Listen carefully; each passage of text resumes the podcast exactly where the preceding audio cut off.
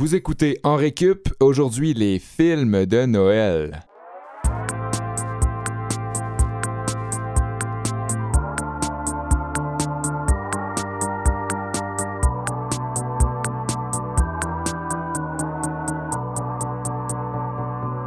Alors, bienvenue à tous. Vous écoutez un nouvel épisode d'En Récup, le balado qui vous permet de rattraper le temps perdu en classe, ou plutôt de, vivre euh, d'une certaine manière vos fantasmes de sujets à l'étude.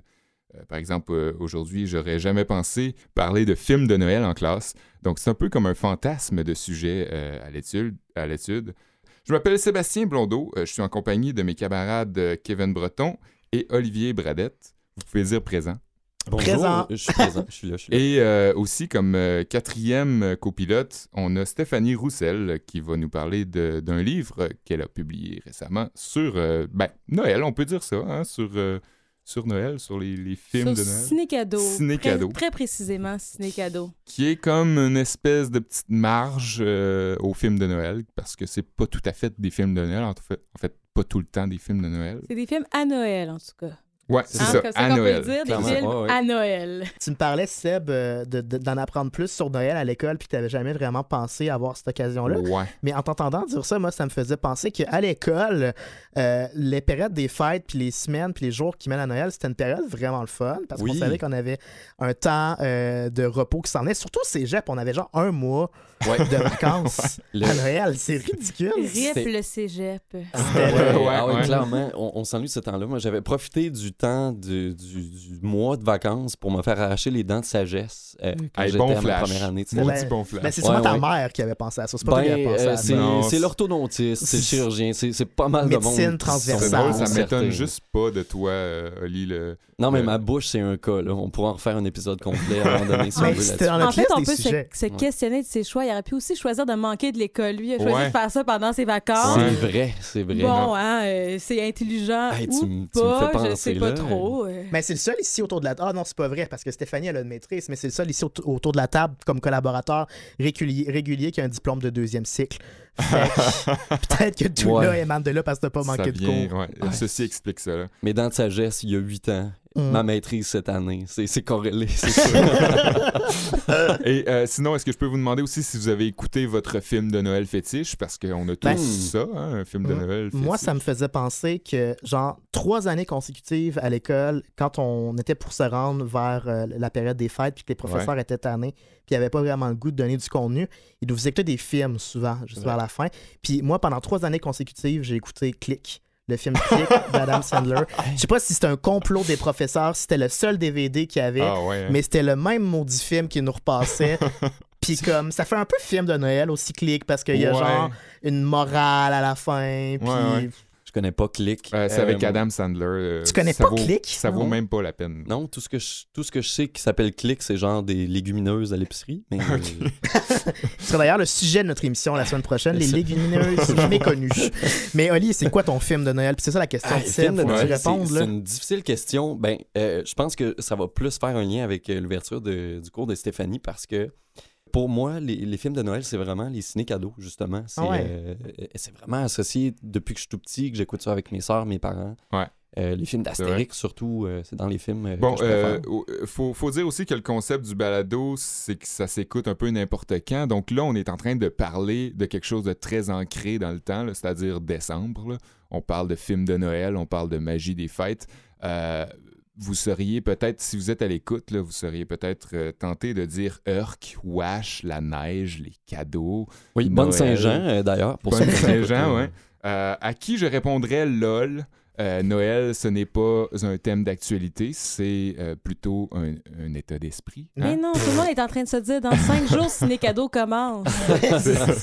C'est vrai. Mais c'est drôle que tu dises ça parce qu'un autre des sujets qu'on va aborder euh, dans, les, dans le podcast aujourd'hui, c'est Oli qui va nous parler des films de Noël qui sortent pas tant à Noël. Ouais, oui, euh, c'est, euh, je, veux vous laisser un peu languir là-dessus, je vous en dis pas plus, mais euh, il y, a, il y a des drôles de- d'associations des fois dans, dans l'horaire euh, chez, chez les distributeurs hollywoodiens. Ouais, ouais. ouais. Ben, euh, moi, en fait, tout ça m'amène à dire que euh, des films de Noël, j'en, j'en écoute pas seulement à Noël. là. Euh, notamment à l'Halloween. Moi, je déteste l'Halloween. Euh, C'est Mm. un peu mon Noël à moi pour Stéphanie. Non, Euh, vous, vous allez apprendre que, que- j'aime pas, j'aime pas trop Noël. Ouais, On a invité Stéphanie une déteste, Grinch. euh, déteste Noël, c'est une Grinch. Puis moi, je suis un, un- je pourrais me, me mettre dans le- le- la peau du Grinch, mais pour, no- pour l'Halloween.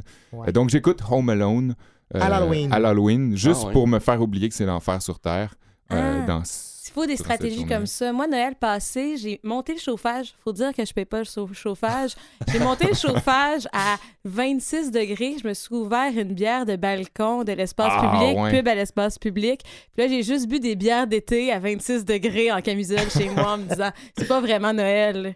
Puis inversement, tu pourrais aussi te taper les griffes de la nuit le 24 décembre au soir, puis vendredi 13 le 25. Je vais l'essayer. Je vais l'essayer. Seb. Ça, ça Avoir va être- peur à Noël.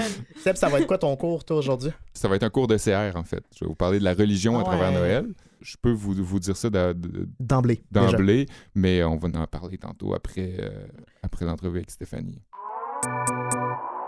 Stéphanie de, Stéphanie de son nom de famille, Stéphanie Roussel, née le 28 décembre. C'est ça, c'était notre critère de recherche aujourd'hui pour avoir un invité. On cherchait quelqu'un né entre le 24 décembre et le 31 décembre.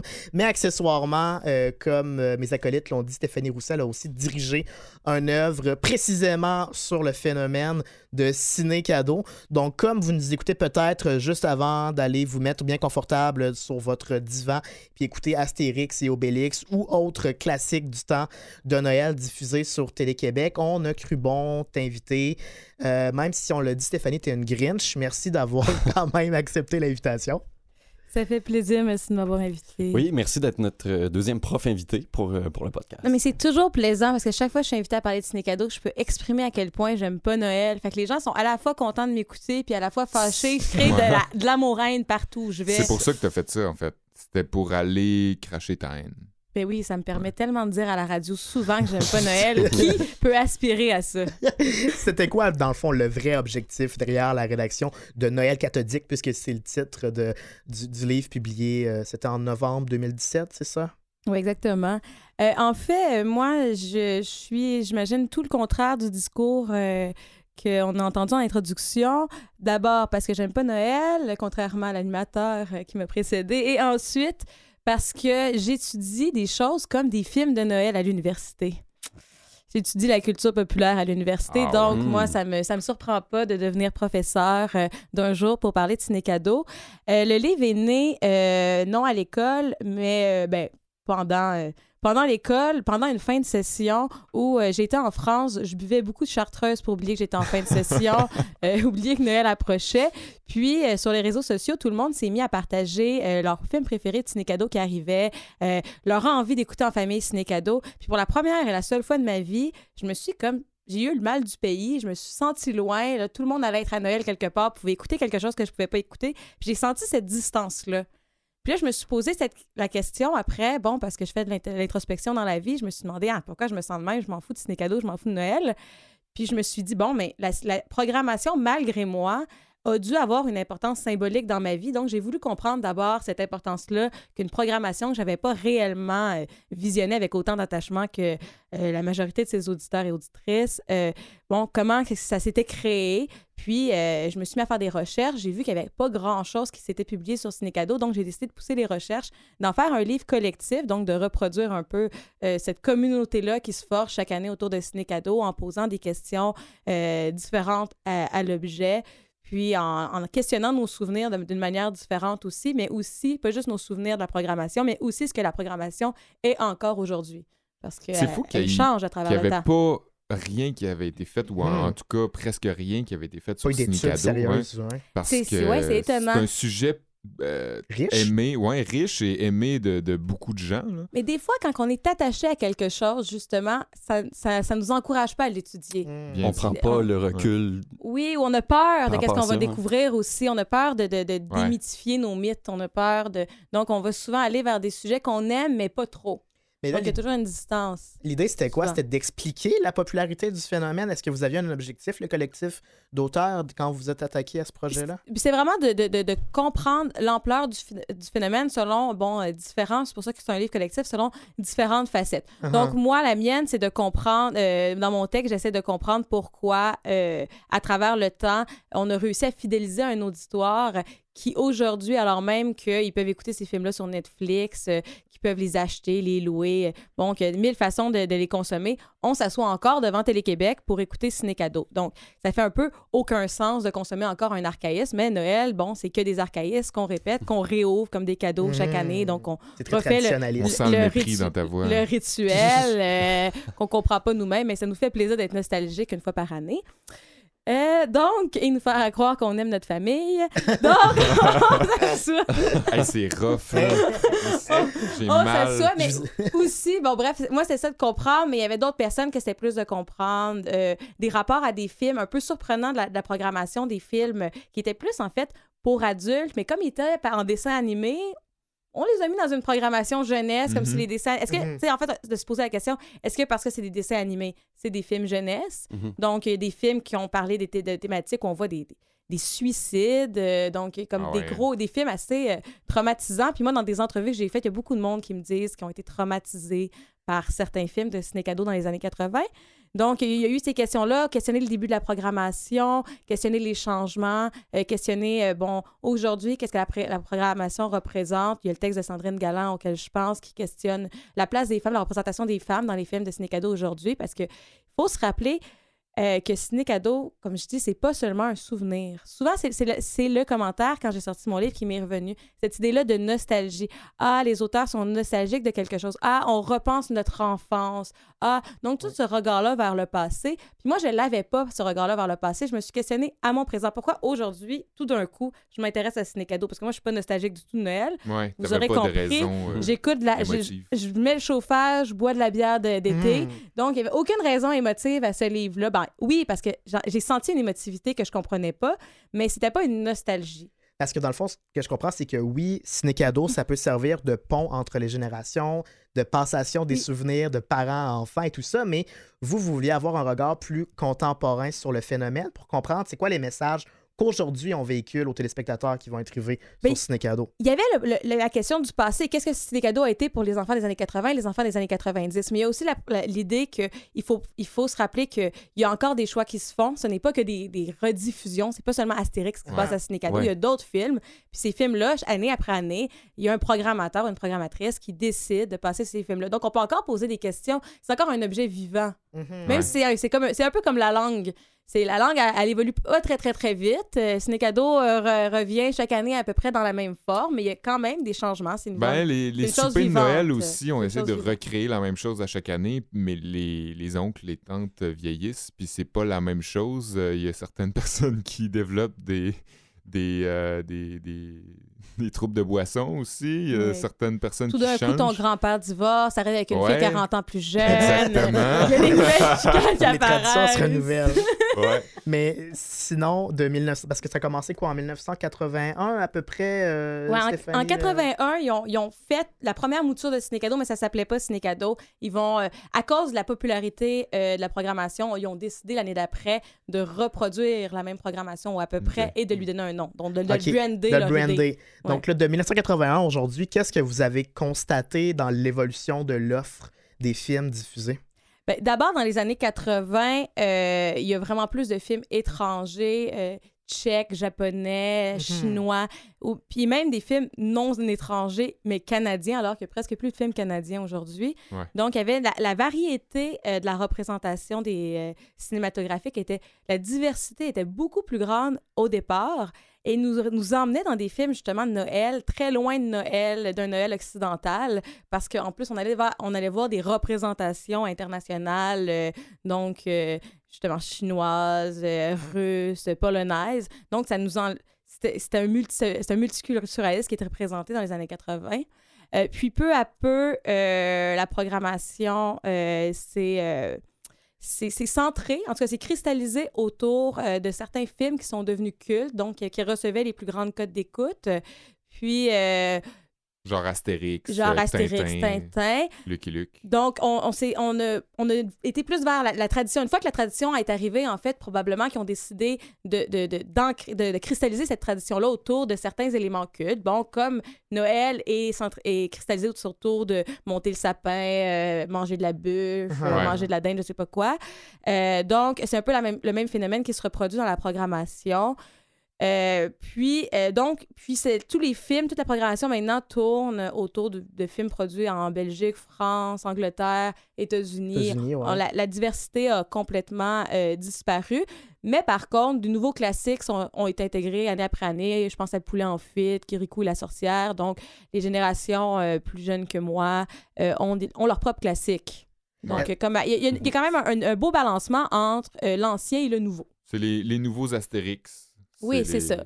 Il y a Mais- des nouveaux classiques. euh, Ils vont écouter les anciens, puis c'est- c'est c'est aussi un beau moment, je pense, pendant Noël pour avoir un sujet commun.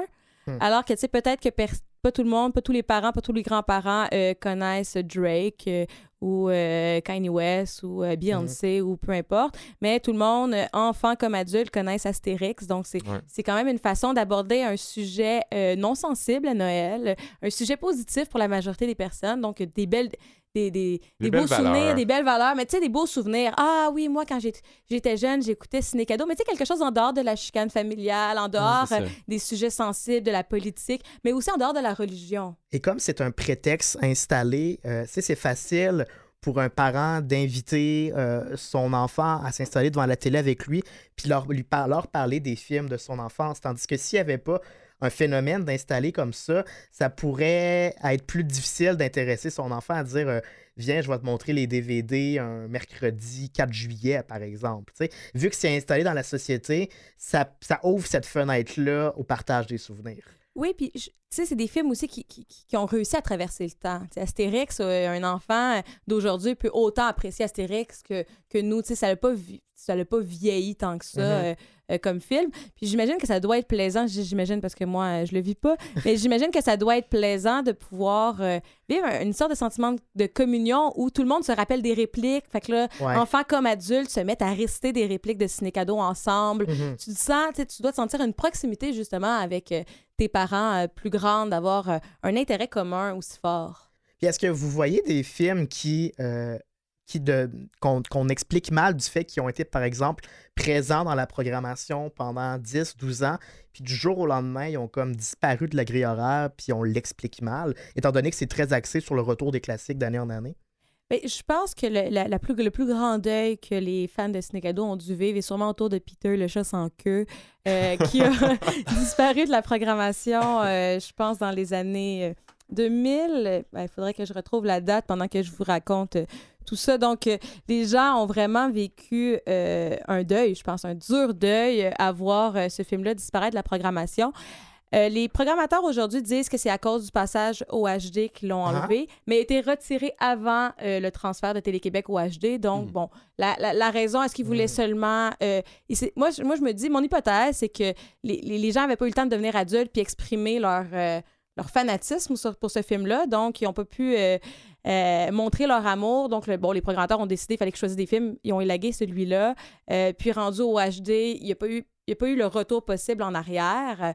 Euh, mais je crois que moi, bon, ça m'amène à cette idée-là, je crois que Télé-Québec pourrait euh, puiser encore plus dans la nostalgie, puis proposer des contenus, peut-être juste un de temps en temps, en euh, ce qui n'est pas HD, qui est vraiment le- la case horaire nostalgie. Des classiques Ouais. oubliés. Des classiques oubliés, ouais, que, ben, pas tout à fait oubliés, parce que je suis sûre qu'il y a beaucoup de monde Ouais. qui serait Mhm. tellement content de, Mhm. de, de pouvoir en faire revivre ce moment-là, retrouver, euh, les classiques retrouvés. Donc, on se lance une rendez-vous manifestation devant l'Assemblée nationale, 24 décembre pour le retour de Peter, le chien, sans Mais queue. si, si on Le le, chat sans si on queue. le Le chat. synchronise chat avec une ouverture de magasin, ça devrait marcher.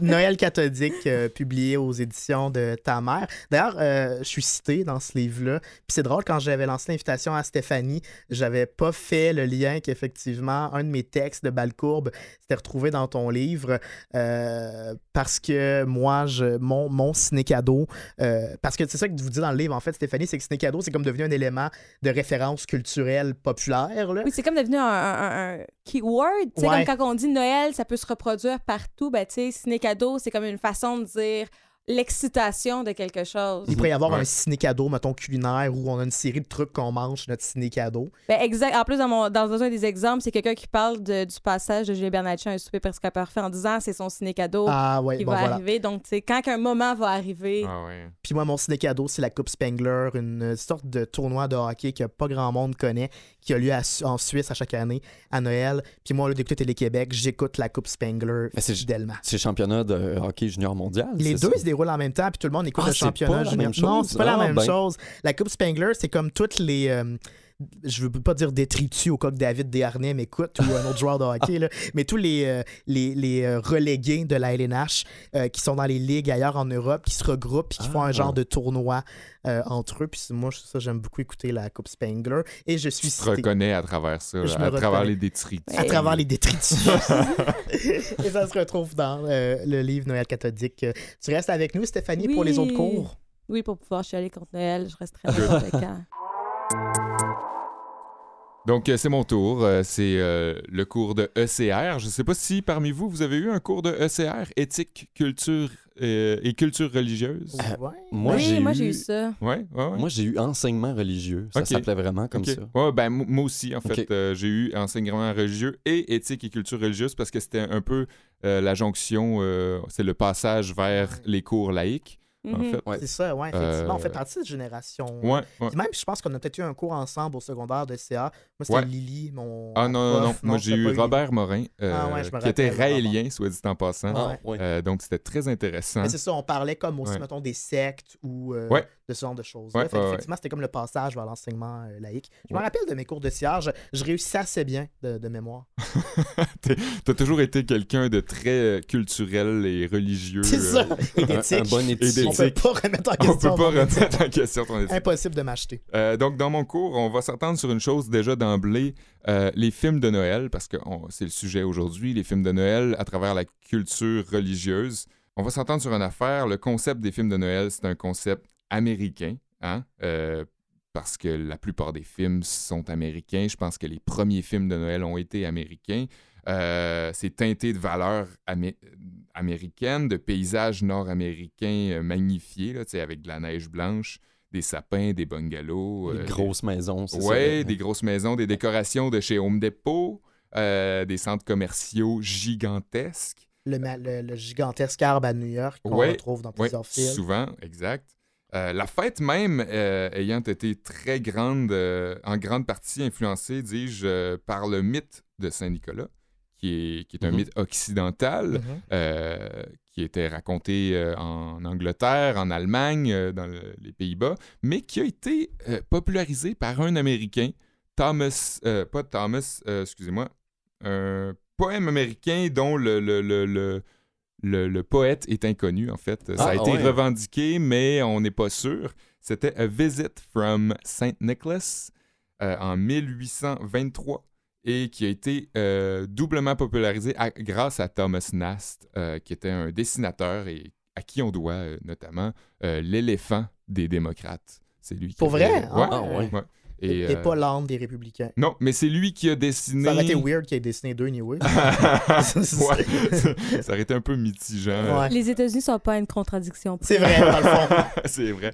Euh, mais c'est ça. Thomas Nast, euh, qui était un dessinateur et qui, dans le fond, a, a fait les premières fresques populaires de- du Père Noël. le, le gros bedonnant rouge, qui a été repris par Coca-Cola. euh, Oui, Ouais. c'est ça. Le, le- le personnage. Popularisé même Ouais, par ouais, ouais. Coca-Cola. Dans quoi, dans les années 1900, quoi, 10, 20? Euh, avant 1900 même. Euh, ouais. Donc, euh, j'ai pas l'année exacte, là, mais euh, c'était dans les mêmes années là, que, que le poème. Euh, sachant qu'à la base, Noël, c'est un jour euh, religieux chrétien, on peut comprendre, dans le fond, l'influence des valeurs chrétiennes euh, sur un, my- un mythe qui était né à une époque où euh, les valeurs chrétiennes étaient mises de l'avant dans le quotidien puis euh, dans, dans l'esprit collectif. Euh, dans les films, donc, on parle d'un homme blanc à barbe blanche, bedonnant, qui divise les enfants entre les bons, les vilains, euh, qui valorise l'anticipation des cadeaux, puis qui encourage le vivre ensemble à travers euh, la surconsommation d'objets puis de bouffe. Euh, puis on essaye de nous faire à croire aussi dans ces films-là que c'est pas un Américain. C'est ça qui est drôle, en fait. C'est vrai. Ah, ouais. C'est que Santa Claus, c'est pas un Américain, c'est un homme, un humain Sans qui citoyenneté. est sans citoyenneté ou qui a toutes les citoyennetés, en fait. Ouais. Euh, donc, euh, de plus en plus, ça, on, on- on tente de rendre le Père Noël universel, euh, sans frontières, là, avec aucun pays d'appartenance, en oubliant que ce qui fait de Saint-Nicolas un occidental bien campé, là, avec, Uh-huh. avec des, des- des- des valeurs chrétiennes, là, le, le mal, le bien. Euh, donc, on essaye de le démocratiser puis de le rendre inclusif parce qu'on vit aujourd'hui dans un monde où il faut que les choses soient inclusives euh, pour être bonnes. En fait, le Père Noël doit être euh, pur et bon. Donc, dans les films de Noël américains, on essaye de, de le rendre pas américain. C'est ça qui est drôle. Mm. Euh, par contre, c'est échoué. Je vais vous le dire en partant. Si vous n'avez pas vu aucun film de Noël, Stéphanie, J'en ai vu, j'en ai vu, mais j'ai jamais vu un Père Noël euh, arabe, un Père Noël Exact. euh, d'une autre couleur de peau que blanc. Ouais. Il, Ouais. doit en avoir, il doit en avoir. Des Euh, rares films un peu marginaux. Seulement dans les 5 à 7 marginal. euh, louches, puis dans les, euh, les, les spectacles un peu euh, euh, d'appropriation culturelle, en fait. là. C'est souvent Ouais. ça. Là. Mais Euh, c'est ça, Des blackface. euh. autant on Euh. voudrait être inclusif, tout ça, autant le commun des mortels accepterait pas ouais, ce serait que- maladroit, en fait. Ouais, Ce serait ben, super maladroit. Mais un Père Noël, un Père Noël queer, on s'entend. On y Ah, réfléchit deux oui. secondes. On Non, y réfléchit deux pour- secondes. pourquoi pas, tu sais, pourquoi pas? Je veux dire, il pourrait avoir des boucles d'oreilles avec des boules de Noël. On s'imagine tout Ah ça. Je veux dire, il y a un traîneau, c'est over ça the top. là. Ouais. Un Père Noël queer, là. Ça marcherait très bien, Ben oui. effectivement. Mais Ça prend bien une Grinch pour nous trouver, trouver le, le parfait angle. Hein? Non, mais je, je- suis, je suis étonné de la remarque parce que j'avais jamais réfléchi à ça qu'effectivement. Ben, c'est sûr, c'est parce que t'es On a- blanc. Oui, je sais, mais je j'avais jamais imaginé le fait qu'effectivement, on n'a jamais portrayé le Père Noël comme étant noir, même s'il n'y a, pas- il y a- même s'il y a pas de citoyenneté, ou même si on l'identifie pas à l'occidental dans le mythe. Chaque film est, en fait, la plupart des films euh, qui, man- qui, qui, qui, qui parlent de Noël mettent en scène le Père Noël, puis essayent bien gros de nous faire croire qu'il n'est pas américain. Ouais. Malgré le fait qu'il est dans un contexte très américanisé. Puis il parle anglais. Et il parle anglais. je Mais des fois, il parle plusieurs langues, hein, c'est vrai. Exact. C'est vrai, Oui. c'est vrai. Euh, je par exemple, dans euh, le film que, euh, dont je vous parlais, euh, dont je vais vous parler, en fait, euh, c'est un film euh, qui vient de sortir et c'est le film qui, à mon sens, représente la plupart des autres films de Père Noël. Euh, c'est une nouveauté sur Netflix. Je ne sais pas si vous connaissez Netflix, c'est une plateforme Non. sur laquelle on peut écouter des films. Euh, C'est comme Spotify. hein. Ouais, genre. Ouais. Un peu comme Ouais. tout.tv. Exact. Euh, donc, euh, sur ce site-là, euh, ils sortent des nouveautés tout le temps. Et euh, la dernière nouveauté pour Noël, euh, c'est euh, The Christmas Chronicles, euh, qui met en vedette Kurt Russell, que vous connaissez sûrement euh, de, de face. Moi, je dois avouer que j'ai écouté le film. Ah, oui! Ah! Ah, bon. T'es démasqué. Euh, Kurt Russell a joué dans Death Proof, euh, dans Hateful Eight de Tarantino. Ouais, mais- il joue un badass normalement. Ouais, il, joue ouais. tout le temps, il joue tout le temps des badass. mais c'est un Père Noël badass aussi. Dans le film, ok. Ouais. Dans le film, dans le ouais, film. Ben, je veux dire, il de- joue de la guitare électrique. Là, il Ok. chante. Ah, ouais. Moi, c'est ouais, c'est essayer très fort de le rendre badass, mais il reste le Père Noël, on s'entend là. Euh, il a joué aussi dans euh, des films quasi cultes, là, genre Tombstone, Vanilla Sky, Miracle, Il joue dans The Thing. De Oui. Euh, fait que dans ce film-là, dans le fond, on suggère que la langue maternelle du Père Noël, c'est l'elfique. Un point pour l'effort. Euh, L'elfique, toujours dans le but de nous faire à croire que le Père Noël est universel puis qu'il n'y a pas de citoyenneté, ou du moins qui est. qui il y en a une de- dans le film, il vient de Russie. Ils Ah ouais, hein? disent. Ah ouais? ouais, Ok. ouais, ils disent Ça qu'il m'a vient, de, échappé. qu'il vient Ok. de Russie. À un moment donné, tu sais, rapidement, ah, je vais devoir retourner en Russie, je sais pas quoi, là, quand il passe son traîneau chez. Puis là, j'ai fait comme, oh, les Américains décrivent le Père Noël comme un russe. I guess que c'est comme une façon de dire qu'il est vraiment Ouais, ouais, ouais. pas américain. C'est- ouais, c'est ça. Ne, ne dire qu'il n'est pas américain, c'est comme de- d'aller à l'antithèse. Donc, c'est quoi l'antithèse d'un américain? C'est C'est un un russe, Russe. selon Ouais. les Américains, bien sûr. Ouais, puis c'est ça, puis euh, on nous fait à croire en fait que sa langue maternelle c'est l'elfique, pas tant parce que c'est expliqué, mais que euh, quand il s'exprime, quand il s'exclame euh, sans, sans réfléchir, il s'exclame en, en elfique.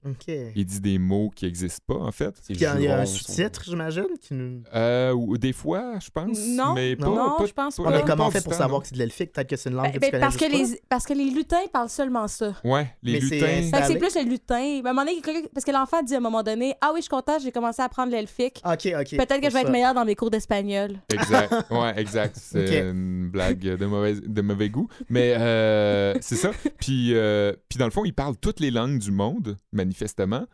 Euh, donc, on essaie de passer le fait qu'il parle parfaitement anglais du fait qu'il parle aussi parfaitement les autres langues. Mhm. Donc, c'est un peu... Un air de euh, camoufler. Ouais, un air de camoufler, exact, bien dit. Mais Euh, là-dessus, il y a un petit commentaire. Dans... Hey, j'ai vu le film, j'ai tellement de Ben, choses à dire. crème. Il y a un petit commentaire quand même content. au niveau des, des langues parce qu'à un moment donné, il se met à parler en.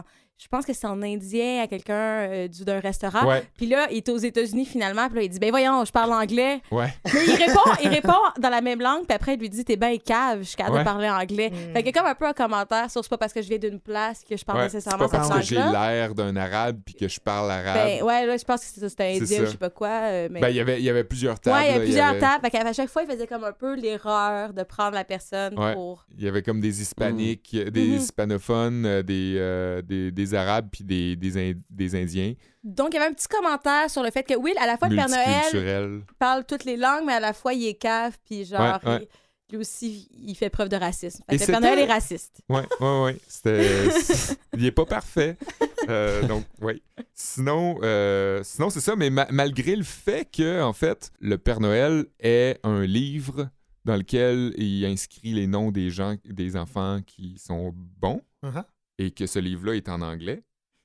Euh, Ah. Donc, il y a ça aussi. Tous les noms de ces reines sont anglo. Ouais. Comet, Cupid, euh, Dasher, Dancer, euh, Vixen. Rodolphe. Rodo- Rodolphe était pas là dans ce film-là, je sais pas. Ah. Peut-être qu'il a été Pour la slacké. suite. Je sais pas, Ah, c'est pour la suite.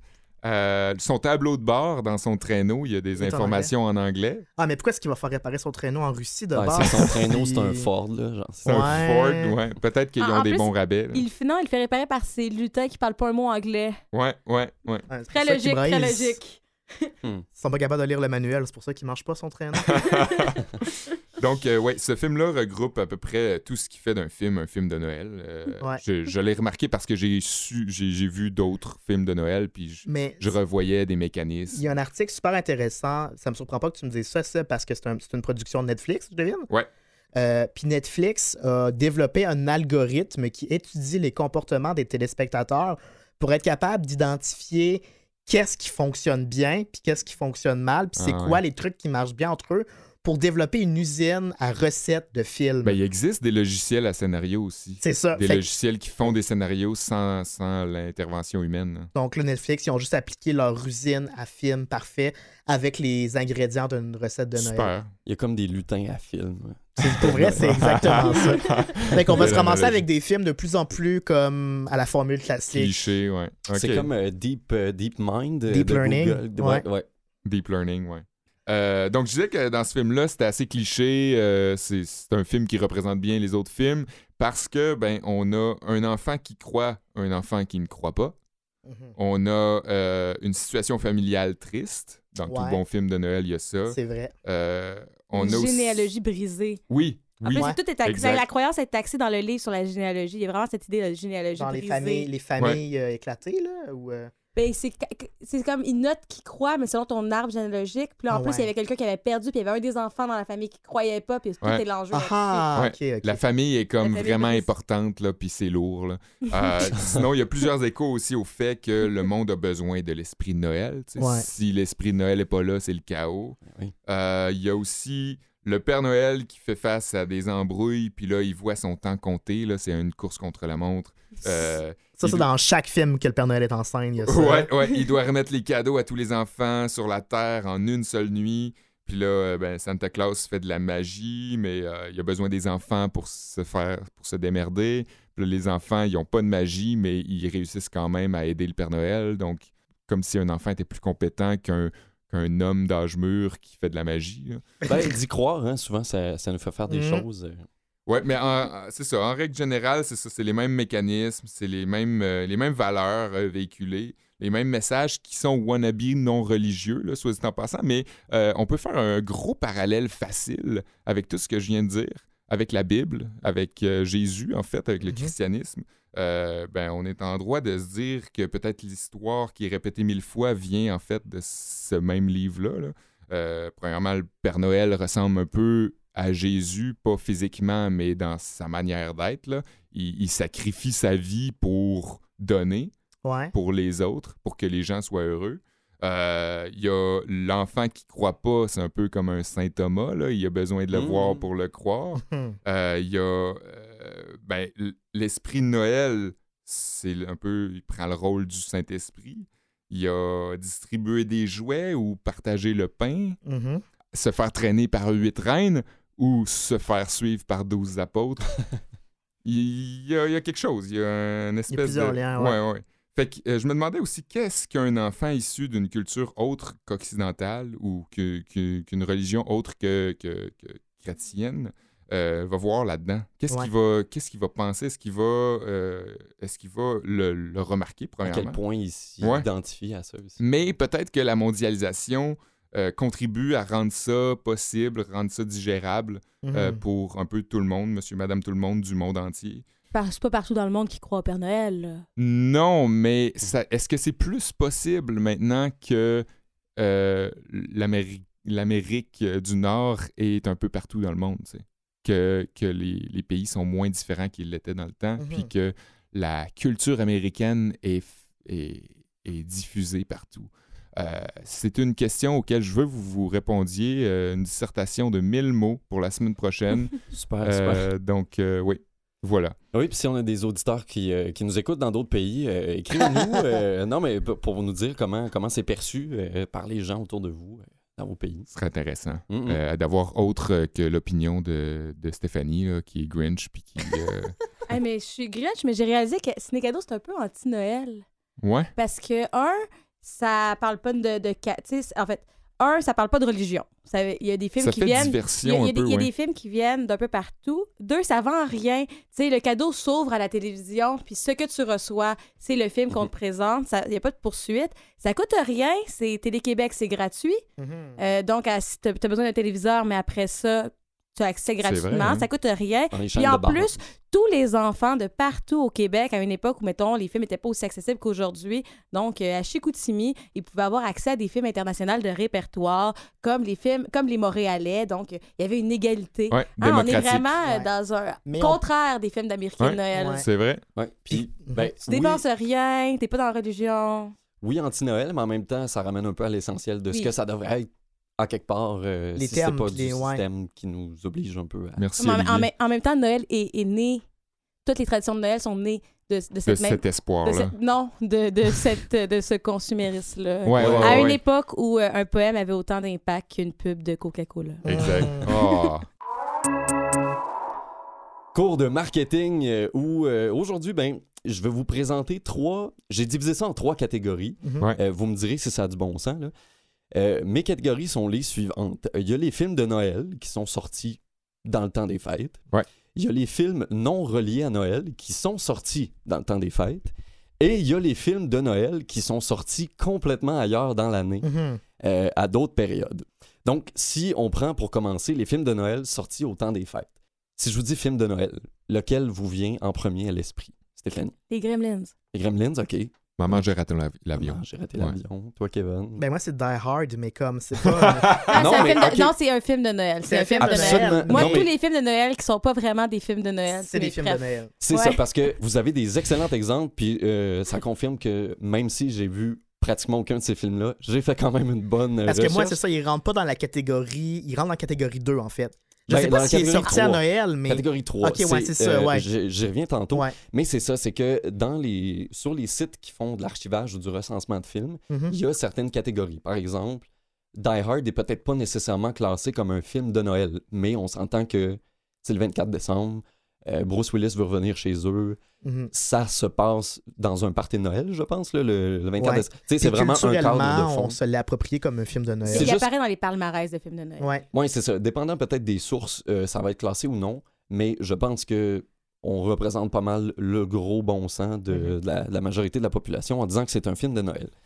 Euh, donc, euh, oui, euh, Home Alone, euh, c'est toi, Seb, qui nous le disait. Maman, j'ai raté l'avion. Merci. C'est le film de Noël le plus lucratif de l'histoire. Ça, c'est sorti le 16 novembre. J'ai gagné, ça veut dire? T'as gagné le, le, le, le montant qu'ils ont fait au box, au box office de 476,7 millions de dollars. Je Félicitations. savais pas que les films de Noël étaient aussi lucratifs. ça l'est, ça l'est. Et ce qui est fou avec euh, Home Alone, quand c'est sorti, les, les diffuseurs, les producteurs ont remarqué qu'il y avait tellement un gros succès qu'ils ont décidé de laisser le film à l'affiche jusqu'au début du mois de février en Ah, 91. ouais. Fait que même les gens, c'est ça, continuaient au mois de janvier d'aller voir euh, Maman, j'ai raté l'avion. euh, euh, c'est aussi le 212e film mondial en termes de recettes. Fait que ça, Wow. ça a vraiment, vraiment pogné. Un autre film de Noël qui est sorti au temps des fêtes, un autre gros classique, Love Actually. Ouais. Que Euh, J'ai vu récemment. comédie romantique euh, sortie en 2003 qui a fait 246 millions, un autre gros film aussi. Love Actually, je l'ai pas vu non plus. Ma copine m'en a parlé quand je, quand je préparais mon épisode. euh, Elle m'a dit faut que tu parles de Love Actually. Ça fait que j'ai fait un peu de recherche là-dessus.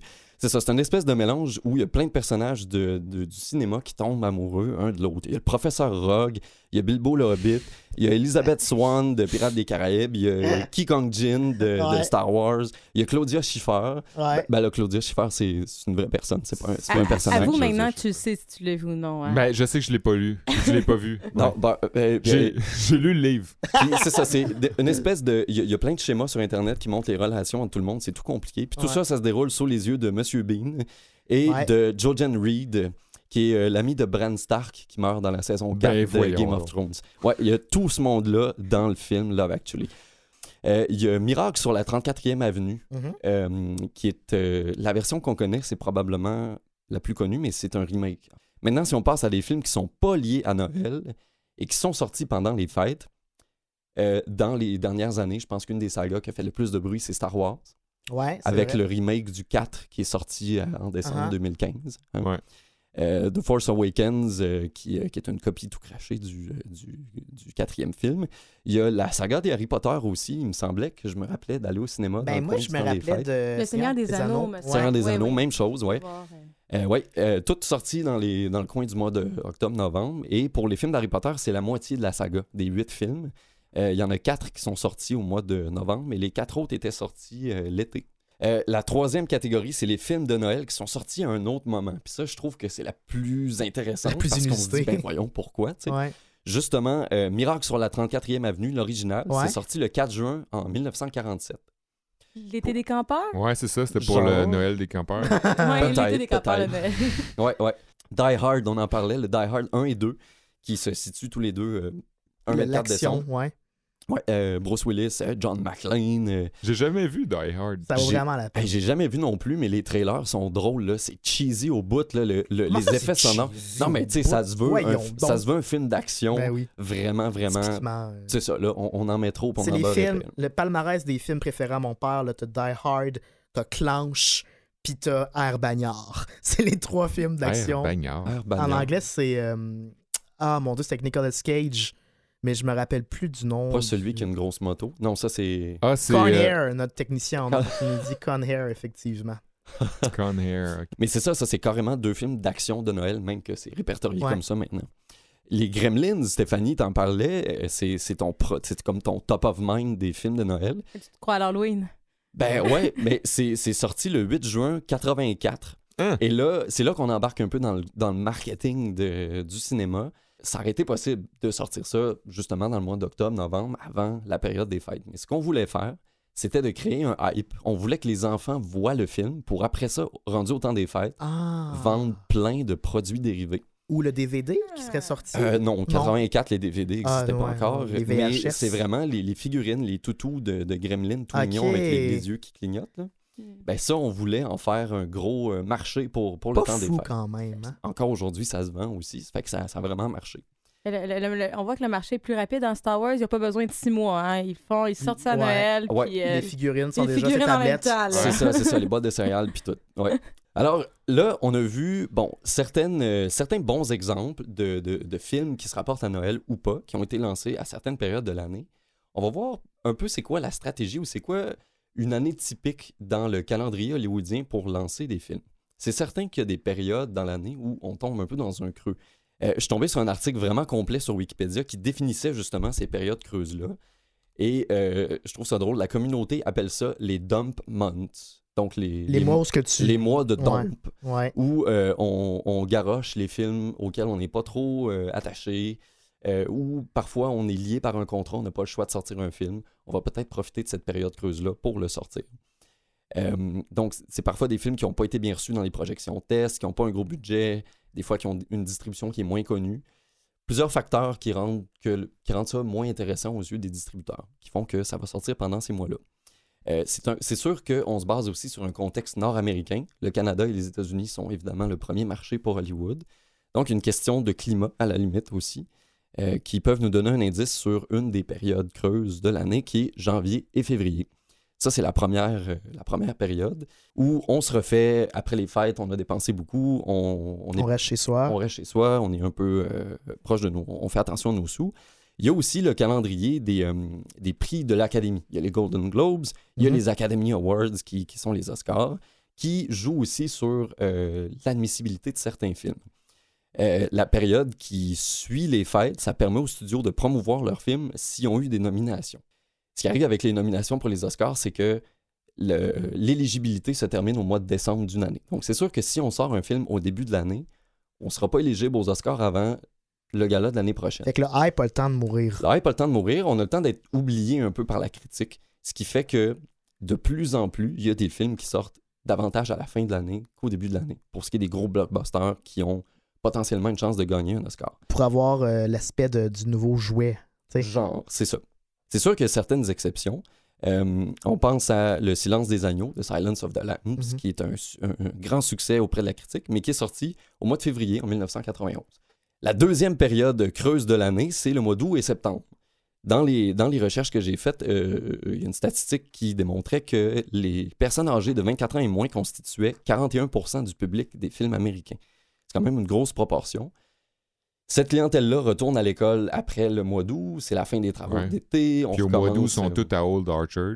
ils sont tous à Dutchard avec leur famille. euh, c'est la fête du travail aussi, Mhm. donc c'est- c'est c'est moins un bon temps. Là aussi, il y a des exceptions. Gardien de la Galaxie qui est sorti au mois d'août, euh, American Beauty qui est sorti au mois Ah de ouais. septembre. Des films qui ont connu des grands succès là aussi. Pour conclure mon cours, euh, je vais justement voir comment euh, les Oscars peuvent, euh, influencer l'horaire de, diffusion d'un film et comment la date de lancement d'un film peut avoir une certaine corrélation avec les chances, entre guillemets, de remporter un Oscar. Là, je me fie à un article que j'ai trouvé sur le site The Ringer et qui fait le recensement de statistiques sur les Big Four, donc les quatre principaux prix qui sont meilleur acteur, meilleure actrice, meilleur film et meilleure réalisation il y, a- il y a comme différentes phases qui ont été euh, décrites. Dans la première moitié de l'histoire des Oscars, donc de 1929 jusqu'à peu près la fin des années 70, il n'y avait pas de tendance particulière entre la date de lancer et les nominations et les prix remportés aux Oscars. C'était pas mal bien distribué au cours de l'année. Au courant des années 70, il y a eu un débalancement qui a commencé à se faire sentir, si bien que entre 1987 et 91, aucun des prix euh, Big Four a été remporté par des films lancés entre janvier et septembre.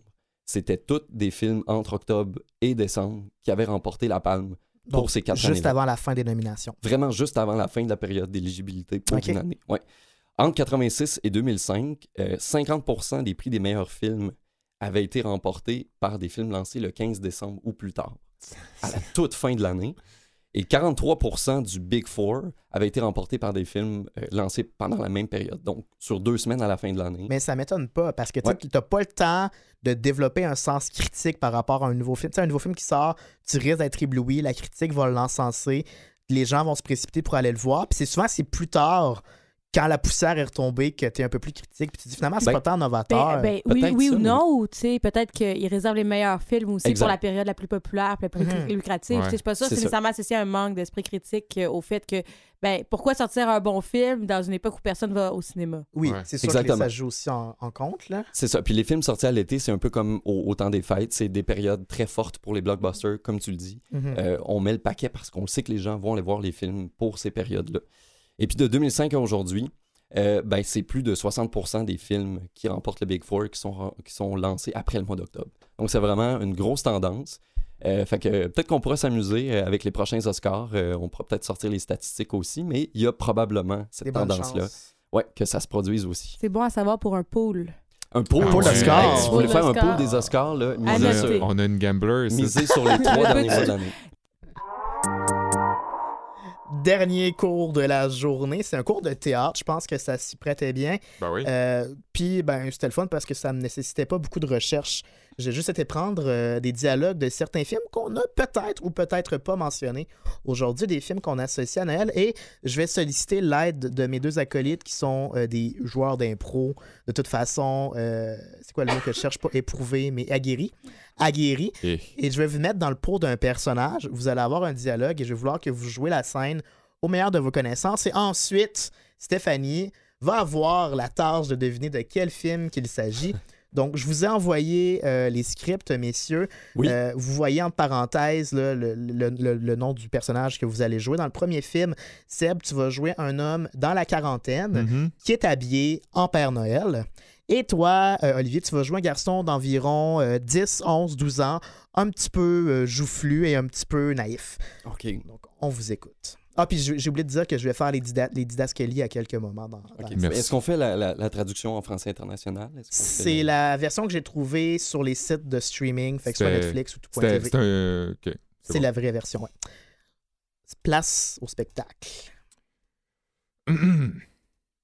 Jolie cabane. Ton papa est là? Il est au travail. Il est parti depuis longtemps. Il explore les montagnes. Il explore les montagnes, hein? Il doit revenir bientôt? Pas bientôt, non. Et parle-moi de ta maman. Elle vit chez le bon Dieu avec Jésus, Marie et le Saint-Esprit, l'âne aux longues oreilles et Joseph. Qu'est-ce que tu déconnes? Et qui s'occupe de toi? Grand-mère. Ah oui. Comment il s'appelle? Grand-mère. L'homme acquiesce, le regard suspicieux. Et elle est encore frétillante? Le jeune garçon débarre la porte de la demeure. L'homme se met une cagoule sur la tête. À l'intérieur, la grand-mère écoute la télévision. Grand-mère! Grand-mère! Le Père Noël est là! Ah, Je vais jouer la grand-mère. Ah oui, s'il te plaît. Ah, Roger, t'es de retour. t'es encore frétillante? Bah, je vais aller vous faire des sandwichs. La femme regarde l'homme cagoulé. Elle quitte vers la cuisine. Tu veux me dire qu'elle est la seule adulte ici? Il y a personne d'autre? Pas de tante de cousin, un maître d'hôtel, un gardien de sécurité? Non, non. C'est pas vrai. Ton papa, il a un coffre-fort? Fin de la scène. Stéphanie, de quel film Hey. s'agit-il? Un remake du Petit Chaperon Rouge. Ah, C'est mon Ah, c'est vrai, hein? Ça Ah, ressemble un oui, à c'est vrai. genre qu'un chaperon rouge version contemporaine, peut-être, mais non. Est-ce que vous avez des guesses, Hmm, Moi, messieurs? je, je Ah, mon n'en ai aucune idée. Ben, il parle de. Tu sais, il cagoulé. euh, c'est- clairement pas Maman, j'ai raté l'avion non plus. Est-ce que ce serait. Il y en a, il y en a refait un, euh, Chérie, je m'occupe. Non, euh, Maman, je m'occupe des méchants. Ouais. C'est Bad Santa, euh, en, en Ah. français, très méchant Père Noël avec euh, Bob- Billy Bob. euh, Ah ouais. Billy Bob Thornton, c'était pas très loin. Deuxième scène, messieurs, la Hmm. discussion se déroule via walkie-talkie, donc vous n'êtes pas dans la même pièce. Seb, tu vas jouer un homme avec un veston, Mhm. bien habillé, euh, bien propre. Et toi, Olivier, tu vas jouer tout le contraire, un homme, la cigarette au bec, qui a l'air d'avoir passé la journée à faire des changements d'huile. Place au spectacle. Qui êtes-vous? Une mouche dans le lait, un petit rouage qui grippe, un emmerdeur. Monsieur l'invité surprise, vous êtes encore là? Oui, je suis toujours là. À moins que vous vouliez m'ouvrir la porte. Oh, j'ai bien peur que non. Mais j'ai bien peur que nous ne sommes pas à égalité. Vous savez mon nom, moi j'ignore le vôtre. Qui êtes-vous? Encore un de ces valeureux qui a vu trop de films alors qu'il était enfant? Encore un orphelin d'une culture défaillante qui se prend pour John Wayne ou Rambo? Matt Dillon? J'ai toujours un fait pour Roy Rogers, je dois vous dire. J'adore les chemises palettées. Hmm. Croyez-vous avoir une chance contre nous, monsieur le cowboy? Fin de la scène. Hey, mon Dieu, je connais pas Stéphanie? ça, les films. Et tellement pas ça. Moi, je suis très fière de dire que j'en ai aucune idée. Mathieu, notre technicien, est-ce qu'il y a une idée euh, à la mise en En onde? fait, je les écoute tellement en anglais, les films, que Ouais, hein, le mot frétillante tantôt euh, m'a complètement mis à dépourvu. Seb, euh, lit même avec la description des personnages, ça vous ai non, non, idée. pas du tout. Il s'agit de Piège et Cristal ou Die Hard. Ah! Euh, ben, tu vois, j'ai dit homme, homme à cigarette, puis j'ai- ah, ça, c'est peut-être Die fait- Hard. Ah ouais. Nouvelle scène. Euh, donc, Seb, euh, tu vas jouer l'homme numéro 2, euh, qui est habillé de manière un petit peu euh, extra, extravagante, je te dirais, avec quelques manières. Euh, Le Père Noël queer. queer. Un queer. queer, OK. Disons, un peu, un peu. C'est lui. Et Très euh, dangereux comme personnage.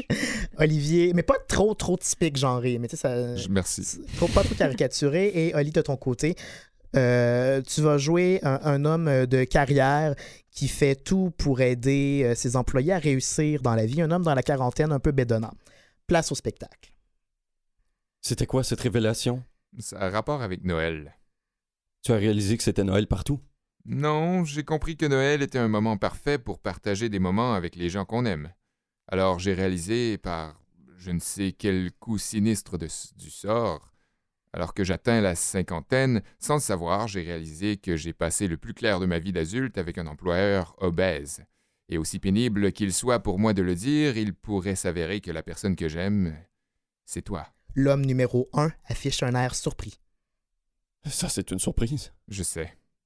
Dix minutes chez Elton John t'es devenu homo? Non, je suis sérieux. Je suis parti de chez Elton John alors qu'il y avait une masse de gonzesses à moitié à poil, avec la bouche grande ouverte, pour finir le réveillon avec toi. Hmm. C'est une terrible, terrible méprise, sans doute mon poussin, mais pour le meilleur et pour le pire, c'est toi l'amour de ma vie. Et pour être franc, en dépit de mes jérémiades, nous avons vécu des instants merveilleux. Euh, oui. Merci, je, je ne sais pas quoi dire. Ce fut un honneur. Non, non, je suis non, très flatté. ne sois pas ridicule. Les deux hommes se font une accolade.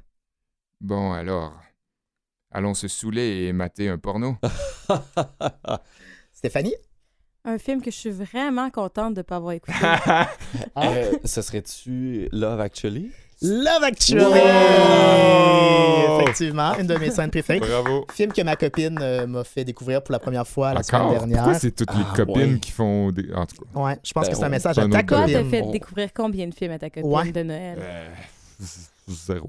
C'est ça. Bon. Est-ce que c'est pas l'espèce d'impresario qui dit qu'il a couché avec Britney Spears puis que Oui, c'est ça. Ouais. genre ta meilleure baisse c'était quoi? Ouais, c'était Britney Spears? exactement. non c'est une joke elle était, elle était, Elle était dégueu. pas si bonne, ouais. Mais c'est ironique, là. Il y a un de- second degré euh, plus. euh, plus euh, Oui, disons que c'est sûr que pris hors contexte, comme ça, ce texte-là a l'air un peu bizarre. Mais j'essayais de prendre des scènes qui extirpées de leur contexte. C'était Oui, difficile de. Tu voulais de- vraiment nous, nous donner aucune chance. Ben, Ben, à date, moi, j'en ai vu aucun, fait que, j'aurais eu aucun. ouais, moi non plus. Dernière fi- Dernier film, Sébastien, tu vas. Là, c'est à ton tour de jouer le rôle d'un petit enfant euh, naïf. OK. Euh, Oli, pendant ce temps-là, tu vas jouer une euh, vieille dame un petit peu aigrie, disons meurtrie par la vie. Ouais, ok ok Place au spectacle. Alors, euh, vous amenez vos amis ici? j'ai pas tellement d'amis Oh, pardon. je suis un peu comme les oiseaux que j'aime tant on passe devant la rue on me voit mais on fait semblant de pas me voir je préférais que je sois pas dans leur vie Oui, c'est un peu comme ça dans ma famille. Je suis le genre de pigeon dans la maison. C'est parce que je suis le plus jeune. tout le monde se bat pour avoir sa place tout le monde veut être vu entendu Oui, c'est ça. On me voit et on m'entend pas mal. Mais on m'envoie dans ma chambre souvent aussi. j'ai pas toujours été comme ça tu sais Ah, et comment vous étiez avant? j'avais un travail une maison une famille Vous aviez des enfants? Non. J'aurais bien voulu. Mais l'homme que j'aimais, voilà qu'il ne m'a plus aimé. Ça m'a brisé le cœur. Et quand l'occasion d'être aimé s'est à nouveau présentée, j'ai préféré m'enfuir. Je n'avais plus confiance en personne. Sans vouloir vous vexer, je crois que c'est quand même un peu idiot de votre part. J'avais peur de voir mon cœur brisé encore. Tu sais, parfois on croit en une personne, et quand ça tourne mal un jour, eh bien, elle vous oublie. Peut-être qu'elle est trop occupée. Peut-être qu'elle ne vous a pas oublié et qu'elle a seulement oublié de se souvenir de vous. Je crois pas qu'on fasse exprès d'oublier, je crois que ça arrive. Mon grand-père dit toujours que si ma tête était pas accrochée, un jour je l'oublierais dans le bus. J'ai seulement peur que si je fais confiance à quelqu'un, mon cœur se brisera encore. Oui, je comprends. Quand j'étais petit, j'avais des super patins à roulettes et j'avais peur que si je m'en servais, je les abîmerais. Je ne les ai jamais sortis de ma boîte. Et vous savez ce qui s'est passé? Non. Ils sont devenus trop petits. Et je les ai jamais portés dehors, seulement une fois dans ma chambre. Seulement le cœur d'une personne et les patins à roulettes, ça n'a rien à voir. Moi, je dirais que c'est pareil. Si vous vous servez pas de votre cœur, qu'est-ce que ça va. Qu'est-ce que ça peut faire qu'il soit brisé? Quelle belle scène quand même. Est-ce que vous l'aviez reconnu? Oui, c'est classique. Dans Central Park. Ouais, Ouais. dans Central Park. C'est- reconnu, Stéphanie? Moi, tout ce que j'ai reconnu, c'est qu'on peut pas m'inviter à un quiz sur des Mais films est-ce de Noël. est-ce que tu as reconnu dans ma performance Macaulay Culkins? Je pense que. Est-ce que hein, ça te ferait plaisir si je te dis oui? Ben oui. Mais franchement, moi, j'avais la larme à l'œil à vous entendre. C'était Mais la c'était beau, fameuse c'était une belle scène. scène. Ouais, fameuse scène dans Home Ouais. Alone avec. euh, Maman, j'ai raté l'avion. Mais je l'ai Euh, ouais. écouté en plus, mais j'ai pas reconnu ça. Peut-être c'est le jeu des acteurs qui était trop piètre. C'est- Non, c'est pas vrai. La première lecture, hein. Ouais, c'est la première. euh, Ouais, c'est ça. C'est ce qui euh, conclut ce bel épisode aujourd'hui. Merci Stéphanie, notre gros invité de la C'est Vraiment semaine. le fun. Merci à Mathieu euh, à la mise en onde. On se donne rendez-vous la semaine prochaine ou dans quelques semaines, dépendamment de- du prochain épisode. Mais on connaît déjà le sujet de notre prochain épisode. Oui, absolument. Euh, on va parler de, de ce qui s'est passé récemment avec la grève chez Poste Canada. Ouais. Donc, euh, Ou on de se la revoit. poste en général, en Mm. fait. Là. Oui, oui, on se revoit dans quelques semaines euh, pendant le temps des fêtes euh, pour euh, vous donner de quoi vous mettre sous les oreilles. Si justement euh, c'est plate avec votre famille, ben écoutez-nous. À plus. Ouais. Sinon, ben, procurez-vous euh, Noël cathodique. Ouais. Aux éditions oui. Ta mère. Ta mère. Le- le- la couverture est reconnaissable. Bleu, euh, pas bleu, mon Dieu. Vert et rouge, des couleurs euh, de Noël. Merci Stéphanie. C'est tout. Merci à vous d'avoir été là. À bientôt. Gardez le sourire.